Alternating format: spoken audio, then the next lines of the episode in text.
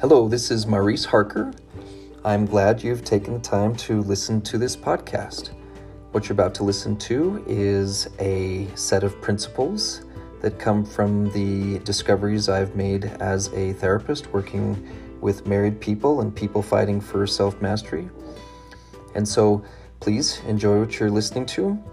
And then when you want more advanced training, Look us up at Life Changing Services, especially if you're a married person. Check out the Marriage Repair Workshop and the Lazarus Lectures. Enjoy what you listen to.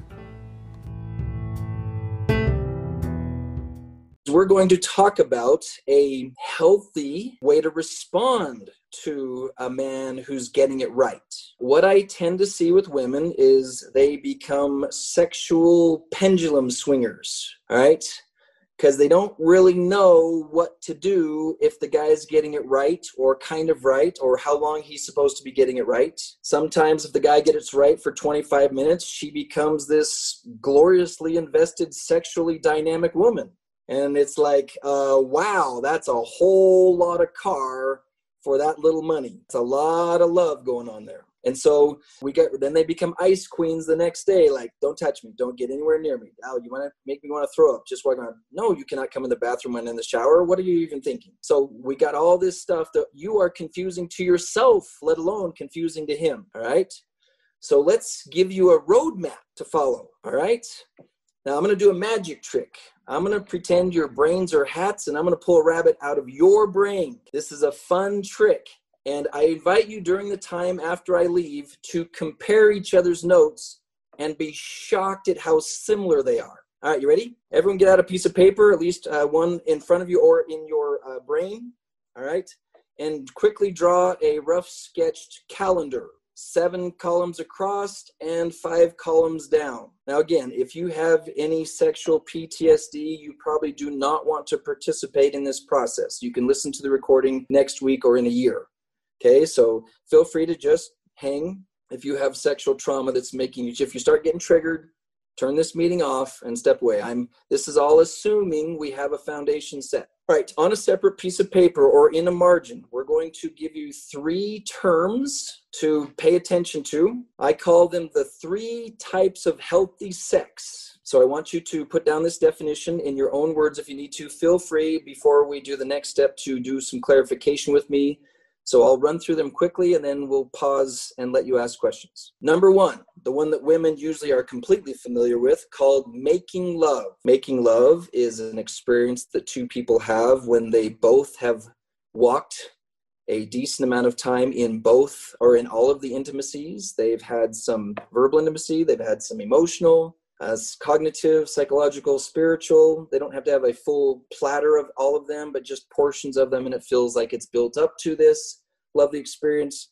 The average length of time for a true making love experience is about three to four hours. Okay, and most of that time is not in the bedroom. Truly making love is when the full brain is involved, both for him and for her. There's a, a complex and dynamic connection that takes place. Number two, now if I wasn't a Mormon person, I would do use a different name for this. We're going to call it screwing, okay?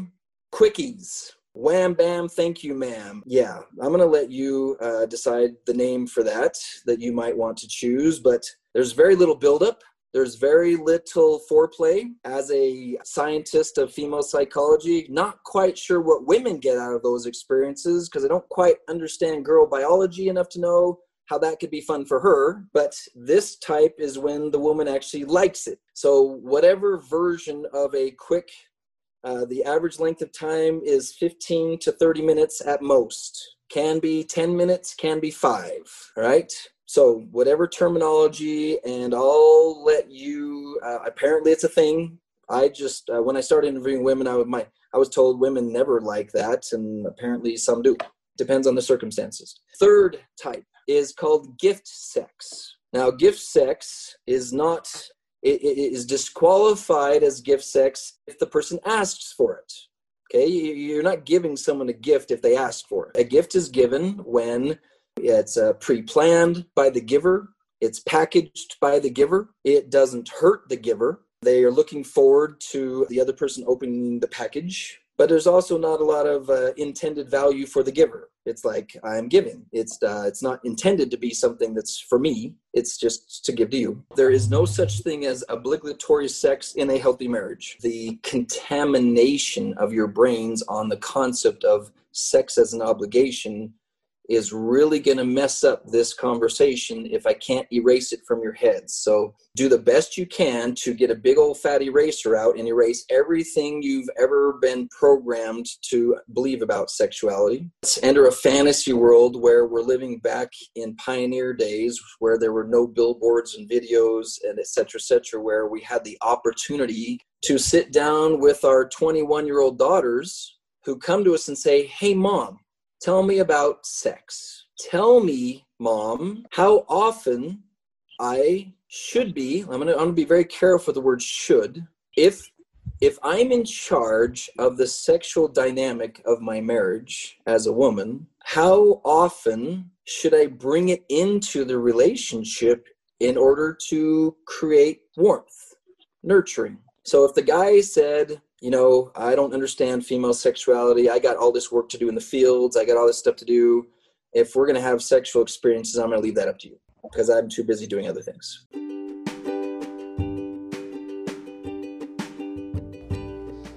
Hello, you've just finished listening to one of our episodes of Memoirs of an LDS Therapist. It's important to me that you have a chance to get more and more of these principles.